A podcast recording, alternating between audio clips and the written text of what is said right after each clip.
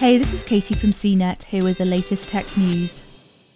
For the past century, National Geographic magazine has been responsible for mapping the world's oceans the Indian Ocean, the Pacific Ocean, the Atlantic Ocean, and the Arctic Ocean. These four oceans are one of the first geographical lessons we learn in school. But now, for the first time, the magazine has isolated a new section of the oceans and bestowed its own name upon it.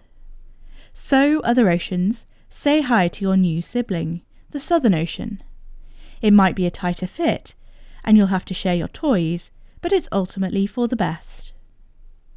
So, why is the ocean being divided further? It's simple.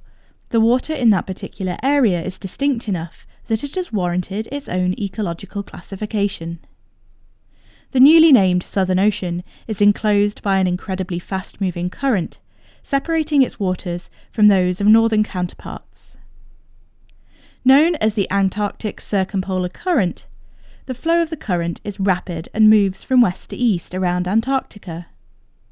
Within its borders, the waters are less salty and considerably colder, helping to keep Antarctica at its temperature while transporting warmer waters away. Anyone who has been there will struggle to explain what's so mesmerising about it, but they'll all agree that the glaciers are bluer, the air colder, the mountains more intimidating, and the landscapes more captivating than anywhere else you can go.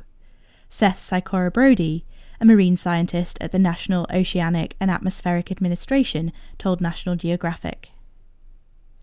Apart from giving schoolchildren something else to remember, the new Southern Ocean's designation is important for the fight against climate change. Knowing more about its waters and the effect that climate change has on Antarctica and its surroundings will be vital.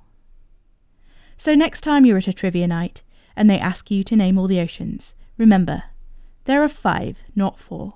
For more of the latest tech news, visit cnet.com.